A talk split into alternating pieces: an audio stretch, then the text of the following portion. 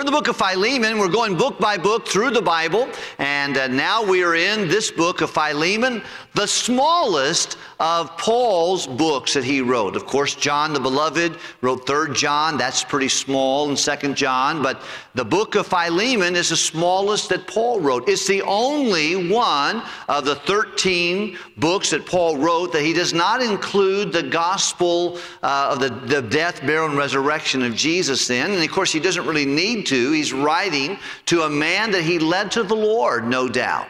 And he's writing on behalf of a man that he led to the Lord. And I love this particular thing. It's just a note uh, that, that God gives us in the Bible, and most of Paul's letters are, are written to churches. And, uh, but uh, some were written to individuals like Timothy and Titus. But the book of Philemon is just a one chapter book of our Bible. And it's just a note from Paul to a man who is a wealthy businessman, we believe, in Colossae. And of course, you've heard the book of Colossians. Now, Paul, to our knowledge, did not go into Colossae. He just won people that lived there. And one of those men was Philemon. But the time that he writes this, uh, he is on house arrest, we believe, in Acts chapter 28, the last few verses of the book of Acts. It says that he lived in a hired, his own rented home, and he was, he was um, guarded by a Roman soldier. During the time that he was there for two years, he was able to have visitors come in and out. And one of those visitors seemed to be a runaway slave named Onesimus. He had visitors uh, like Epaphroditus, who came from, Philipp, from Philippi to give him missionary gifts and support again, and that's where he wrote back uh, to that letter, uh, the book of Philippians. He wrote the book of Ephesians, and there's where he tells us a little bit about put on the whole armor of God. And he probably understood about the armor of God because he had a, a Roman guard watching him 24 7. Every day they would come in and he would see that helmet that he would wear. He would see the shield. He would see this, this sword. He would see his feet shod with the preparation of, of, a soldier, but also made those comparisons. He would see the breastplate that he wore. And so he was able to see in real life what he was making the analogy in Ephesians chapter 6, put on the whole armor of God. So he was an amazing, it was a good time. He was on quarantine for two years. he couldn't leave. He could receive visitors, but he couldn't leave, and he had a Roman soldier that done it. And of course, that seems to be made by a guy named Julius, a centurion, when he came to drop off all the other prisoners after all the shenanigans that went on from leaving uh, the three taverns and going into, into Appii Forum and then on into Rome. He seems to give all the other prisoners over to the Roman guard and says, Look, this guy doesn't deserve to be here. Can you work out something? Let's put him in a house. Let him pay, but put him in a house and you know put a guard there. This guy is different. He saved our whole group. 276 of us were on a ship. If it weren't for him, we'd all be dead. Wouldn't he be talking to each other? Do something here. And it looks like the Lord gave him, even though he was under arrest, he had a favorable situation. And then he had the opportunity to write letters. Aren't you glad you have the book of Philippians? Aren't you glad you have the book of Ephesians? And Colossians. And then we have this book, Philemon. Philemon, those four books we know and feel they were written during that season of time. And, um, and we're very grateful for all that God did to get us this, His Word. Well, the book of Philemon is unique and that uh, um, it's delivered probably the same time that they take the, the letter of Colossae. Uh, the Colossian letter. So Colossians is close by the city of Laodicea, which is one of the, the churches of Asia Minor.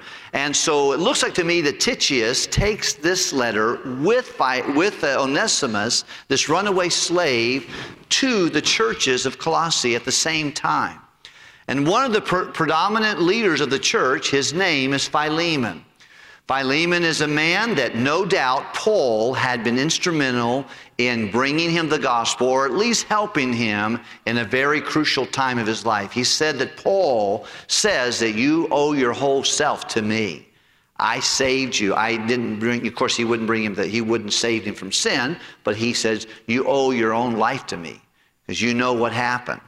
But in his home, Philemon's house, there, probably in the Colossae area, he has a church, a house church in his house.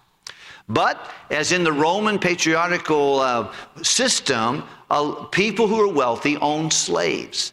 As much as 70% of the, of the Roman Empire, they say, were slaves. So there was a lot of people. It would be like living in America without papers okay without without registration here and things of that nature. And and they they were they were slaves. So uh, this man had a slave and of course it's part of our history as a country and and oftentimes debated and all kinds of things. I'm just glad that of that the that the, god used america to break the back of slavery not only here but around the world it's not, it still exists in some places, but God used our country and its sorry uh, past to, to, to relieve that, not only for our country, but put pressure on the rest of the world to not do it as well, because it was very common practice at this time of history. Well, Philemon has people who work for him that, uh, that are, are his servants. Well, it looks like to me that Onesimus is one of those, and he has done something wrong. He has either stolen from him, he has done something that has cost him a, and been an offense to Philemon. And rather than face the music, he runs away. Now he may have had a son. There's a lady. There's a lady mentioned, uh, Paphilia, and then also Archippus, who may have been the son and the wife of um, of Onesimus. I don't know for sure. He, he, he references them in the book. But nonetheless, this guy has taken off from Colossae and he's found himself in Rome. And either he's introduced to Paul in one of those house visits in that rented house, but somewhere along the line, Paul shares the gospel and Onesimus gets saved. And the gospel changes him. But Paul was not, uh, he was not satisfied just to have him saved when he had an issue he needed to deal with. And if you look on your map, you'll see that, that Colossae is over here on the far right and over here, over here closer to Israel. And you have to go to the Mediterranean Sea and all the way through, through uh, underneath the boot of Italy and come up to Rome. So he's a long way from Rome and from, from Colossae. But Paul is telling him, you got to go back and deal with your uh, fault. If you stole, you know, you got to get straightened out. If you got something going wrong, I know that church. I've been there. I not that church, but I know those people and Philemon. And so it's an intercessory letter that he writes and says to Philemon, "Hey, you're an unbelievable servant of Christ." And you'll see he kind of sandwiches things. He said, um, "But I met this guy named Onesimus. You know his name, don't you? You know who he is. He probably brings some bad feelings when you hear his name. We got to work on that." And he tells them, "You're going to need to receive him." You need to forgive him. He wants to reconcile with you, you need to reconcile with him. And so this is the story. Let's just, I've given you a little background. Let's just begin looking at the book. Can we do that real quickly? Philemon chapter, chapter 1. Don't go to chapter 2. Just stay in chapter 1 the entire time, would you? Paul, the prisoner of Jesus Christ, and Timothy, our brother, and to Philemon, our dearly beloved and fellow laborers. So he introduces himself, and looks like Timothy has a chance to be there as a, as a someone who is a part of this letter writing. And to our beloved Apphia and Archippus, our fellow soldier, to the church in thy house. Now, that is not a guarantee that that is Onesimus' wife, or it may be Philemon's wife and son. Archippus is my guess, but I'm not sure if that's true. Grace to you and peace from God our Father and the Lord Jesus Christ. I thank my God always, making mention or mentioning of thee always in my prayers. So basically, so much, he's just kind of given an introduction and he says, I'm thankful for you and I pray for you, Philemon. Hearing of thy love and faith which thou hast toward the Lord Jesus Christ, toward all saints. He said, This guy, Philemon, you've got a lot of love and you've got a lot of faith. What good, good combo to have. Verse number six, read it out loud with me, would you please? That the communication of thy faith may become effectual by the acknowledging of every good thing which is in you in Christ Jesus. He's just saying, boy, that, that we would continue to exchange faith and it would be effectual, acknowledging uh, that God is working in you through Christ. Nine times the name of Christ and the Lord is mentioned in this, in this quick letter here. I wonder how many times it's been mentioned from this room. How many times do we type today? We typed hundreds of words on text. Did we type J E S U S? C H R A S T. In our emails, we type that. Do we say that? In any of our conversation, do we mention Jesus? Do we mention Christ? Boy, the Apostle Paul writes one letter. Nine times he mentions Christ. I wonder how many times we would mention him if we were to write something. Something that it needs to be on the tip of our tongue. It needs to be filled with our heart. Out of the abundance of the heart, the mouth speaketh. Look at the next verse, if you would, please. Verse 7. For we have great joy and consolation in thy love, because of the bowels of the saints are refreshed by thee, brother. I like the, the tenderness there. He says, Man, you really refresh other Christians, brother. He kind of set him up, though. You're going to see this in a moment here. Verse number eight, wherefore, though I might be much bold in Christ to enjoin thee that, that, that which is uh, convenient, I'd like to continue talking about that. Yet for love's sake, I'd rather beseech thee so I'd like to keep talking about all the things I admire about you, but I need to do something because I love, I love God, I love somebody else. I need to ask you to do something. Being such a one is Paul the aged, like Brother Eddie. And now also the prisoner of Jesus Christ. He goes, I'm an old man and I'm in jail again. I beseech thee for my son Onesimus, whom I have begotten in my bonds. He goes, I'm going to talk to you about Onesimus, who I've led to Christ while I've been in my house arrest here in Rome. Verse number 11. Which in time past was unprofitable, and now profitable to thee and to me. He says, I know his history. I know he was a stinker. I know he was unprofitable. I know he was not helpful to you. And maybe even hearing his name kind of gets you, he owes you, right? He's caused you some conflict. He's caused you some consternation, some contention in your heart. That's the guy I'm talking about. I know he's unprofitable, but now he's profitable, and he can be profitable for you, and he can be profitable for me, Paul says. Verse number 12, let's read out loud together, can we? Whom I have sent again, because I've made him go back and see you. I've sent him back to see you that, um, that you could receive him as you would receive me. Verse 13, whom I would have, re- have retained with me, that in thy stead he might have ministered to me in the bonds of the gospel. Because I really would rather have him stayed here, but I've sent him back to you because this is what he needs to do. Verse number 14, but without thy mind would I do nothing. If you don't give me permission, I'm not going to do it. That thy benefit should not be, as it were, necessity, but willingly. For perhaps he, therefore, departed for a season that thou shouldest receive him. How long? Isn't that great? He said, It may be that God used the challenging time between you and him to make him get away from you for a season that he could live with you. How long? Forever. It could be eternal thing. Now, not as a servant, but above a servant. What, would you, what was the next word there? A brother, beloved especially to me, but how much more to thee, both in the flesh and in the Lord. Now your brothers and sisters, your brothers and sisters in Christ, your brothers together. If thou can count me therefore as a partner, receive him as myself. If he have wronged thee and owe and to owe thee aught, put that on whose account? Because I'll, I'll do that. Here's the power of the gospel to change him. It's the power of a testimony of, of, of Philemon, but now it's the power of intercession. He says, if he's wronged you, then let me pay for it.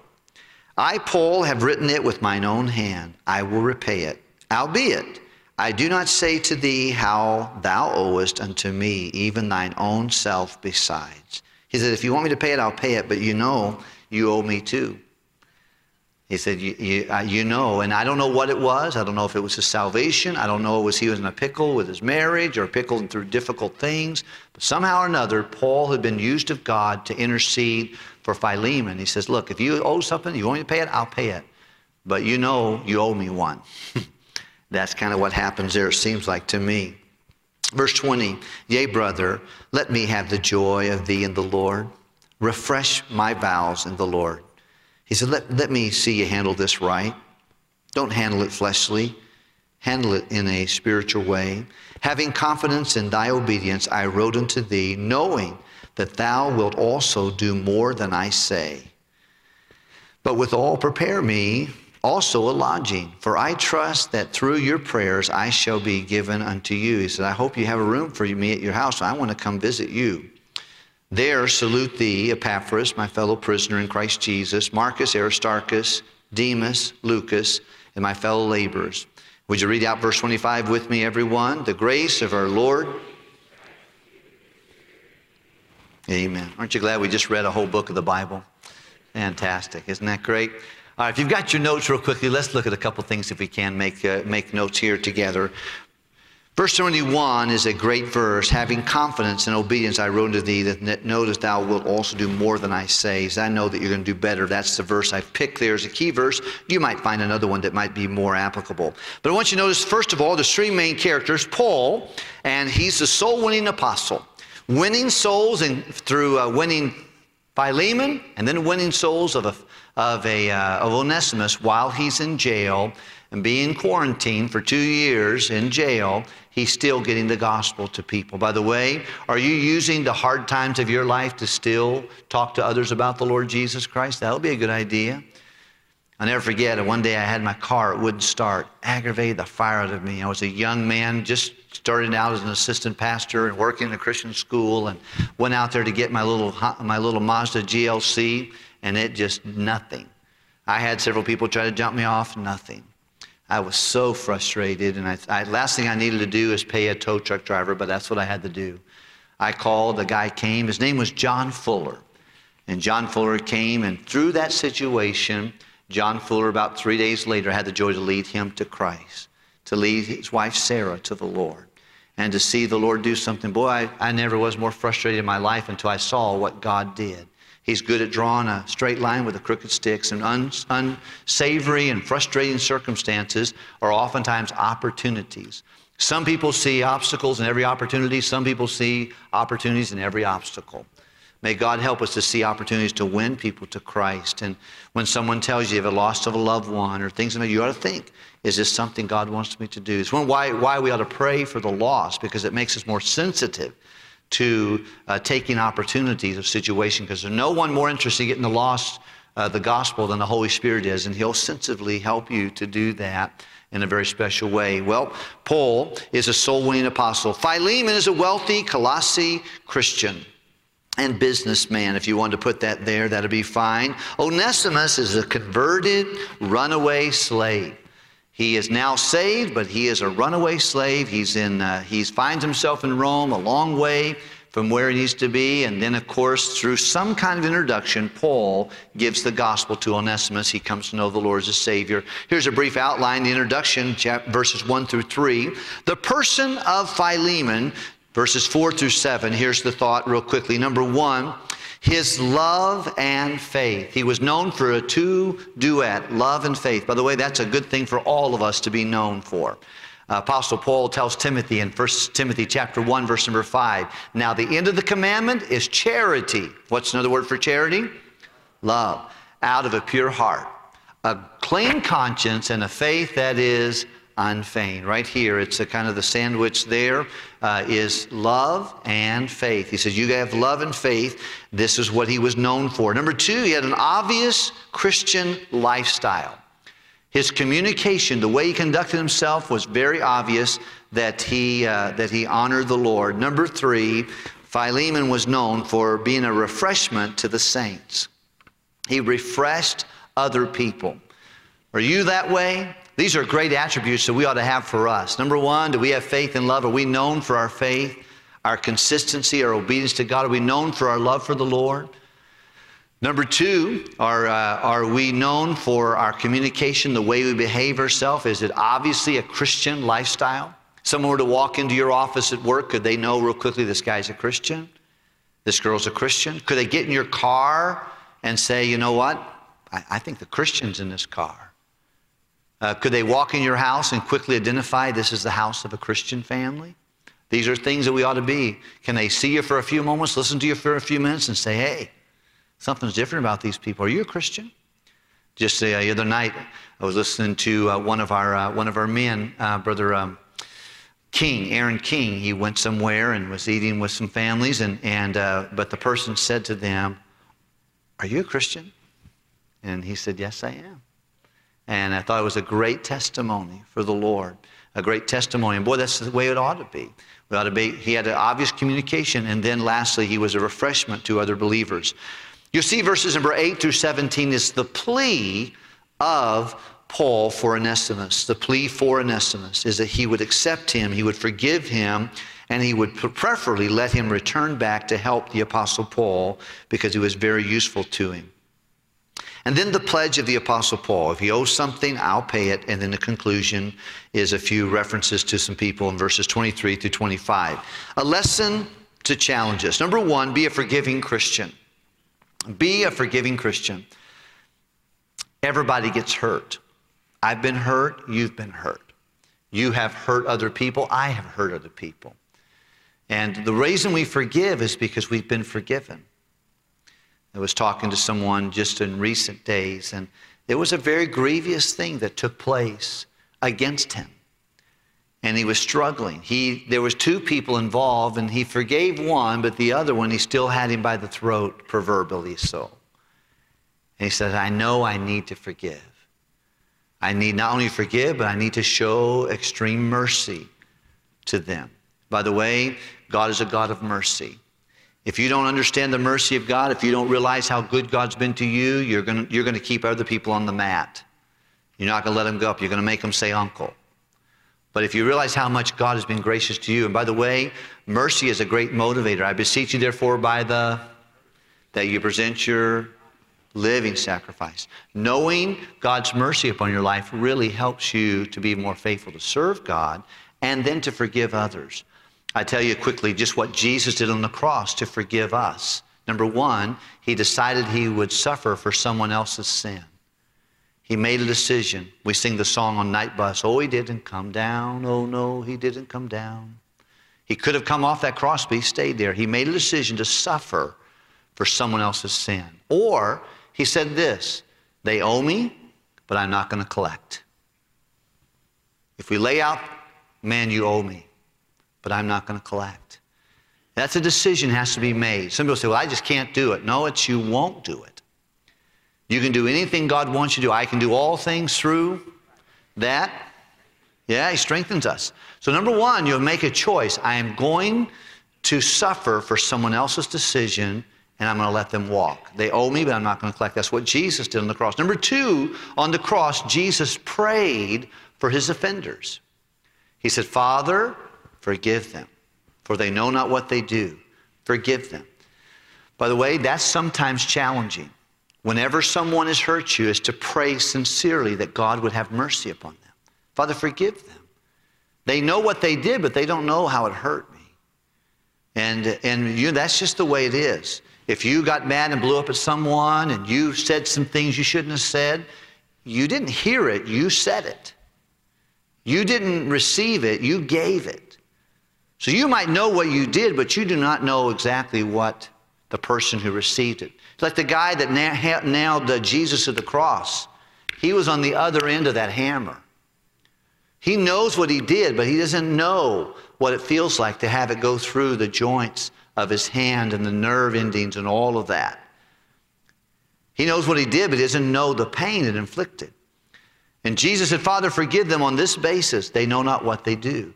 Number three, Jesus. And by the way, if you're hurting, if someone's hurt you and you're thinking about them, you close your eyes at night and that's who that comes to your mind's eye. There, there seems like they're plastered in the back of your eyelid. You look at them every time you close your eyes. You need to forgive them. And you can forgive them, even as God, for Christ's sake, hath forgiven you. Was teaching last night in the Bible Institute and great group, I think 18, 19 students in the class. And just a good group of people, but we were reading Luke chapter 11, studying the Lord's Prayer, that uh, the model prayer. And while he was praying, one of his disciples, by the way, would we be one of those disciples? I hope I would be one. But uh, only one, one of his disciples went to hell. And I, am not sure if there'd be one twelfth of Christians not really saved. They're Christians in name, but they're not really converted then I think uh, there's probably about a one, one twelfth of Christians are really interested in prayer. One of his disciples, the Lord teaches to pray. But he gave him the, the, the model prayer. He gave the model prayer and he taught him how to pray. What Jesus is telling us, pray for your offenders. He said, if, if you're asking to be forgiven of your sin, then you better forgive someone who's trespassed against you. You're not going to have that. It can't be like, like uh, you know, I want God to forgive me, but I'm going to hold this guy over here accountable for what, how, what all he's done against me, what he said against me. Had a sad situation recently, two men of God. But one, one man, they were going to a gathering, they had the same preacher boy. And uh, they were going to the same event. And one of the men of God says, If he comes, I'm not coming. If the other guy comes. He said, he said, But Pastor, I want both of you to come because if he comes, I'm not coming. And I think it's sad. And the other fellow's willing to reconcile, but he, but he said, what he, what he said about me hurt me so bad and hurt my name in the community. So if he's coming, I'm not going to come. Somewhere along the line, somebody's got to get spiritual. And who's getting hurt there? A lot of people are getting hurt. I think even that man's ministry is hurt. When you hold back bitterness, it's going to cause the problems in your own ministry. Whenever we do that. And boy, and, and what is the problem? The problem is pride. And when you start praying for someone, say, Father, have mercy, be good to so and so. They they know what they did. They don't know how much it hurts hurt me. God forgive them like you've forgiven me. And then the last thing Jesus on the cross, he said, Father, into thy hands I commend my spirit. He could have said, into thy presence, into thy heavens, into thy throne. Uh, and what, he could have said all kinds of things. We would have understood that, but that's not what he said. He said, into, my, into thy hands. What do hands do? They determine how you comb your hair, how much food you put in your mouth, what directions you took to get here. You may have wanted to take Sohl to Oakley, or you may have wanted to, or State Street, or you might have wanted to, to take Indianapolis, or, or Calumet, or Ridge Road, or whichever one. You decided that with your hands. You control things with your hands. And he said, Into your hands, into your control, I commend my spirit. And I think uh, spirit in the Bible is oftentimes referred to as an attitude my attitude about this event, I'm going to turn it over to your control. And I think for most of us, if you have a real hard, difficult, painful offense that you're dealing with, you need a watershed moment. You need to get alone with God and pour out your heart and say, God, so and so owes me. If I live to be 100, I'll never forget what they did, how they talked about me, how they did what they did to me. They were wrong. They owe me. But God, I owe you. And you forgave me. I want to forgive them. They owe me, I don't want to collect. And God, I'm going to ask you right now to forgive them. Have mercy upon them the way you've had mercy on me. They know what they did, but they don't know how much it hurt me. And then, God, I'm going to turn my attitude about this event into your control. I want it to be turned. I think a watershed moment like that is very important. Because if not, you're going to become, if you're not already, a bitter person. And bitterness is a terrible poison that you drink hoping to hurt somebody else. And it just eats you up on the inside. And it can happen to the most beautiful women, the most successful men. It's sneaky. And it's fed by our pride, and it can cause all kinds of problems. And it can complicate your adolescence. It can complicate your marriage choices. It can complicate your, your, your ability as a husband, as a wife, as a mother, as a father, as a brother, a sister, a friend, a Sunday school teacher, a servant of Christ, if we don't deal with it. Because the Bible tells us that the root of bitterness springs up and it troubles us and then it defiles others. There are people who will not hear the gospel because of a bitter mom, a bitter lady, a bitter man. They can't because they're, they're, we're already we're, we're defiling those around us. Boy, some of you girls and men, you love your grandkids so much. Don't give them a bitter grandmother. No, well, I take care of them at Christmas and I do this. Okay, look, you can't, you can't buy and pay, take money to buy for bitterness. It won't work. It's got to be a forgiveness. And I think here we have an example of Paul teaching Philemon, you got to forgive. Has he hurt you? Yes. But you need to accept it. Forgive him, and I'll help you, but let's work through this thing. And we ought to be a forgiving Christian. Then the other two thoughts right here is Christ redeems lives. We see the power of the testimony in Philemon. We see the power of the gospel to change Philemon from being unprofitable to profitable. Aren't you glad the gospel can do that? How many of you think God did that with you? He made you unprofitable and made you a little bit profitable. Would you agree with that? Amen. I'm so glad for the power of the gospel. God redeems lives. And then lastly, love and reconciliation are the Christian way. Love and reconciliation. The whole Bible, I think, is about reconciliation. How does sinful man like me reconcile with a God who's not sinful? And the person is Jesus Christ. For Christ's sake, we ought to forgive.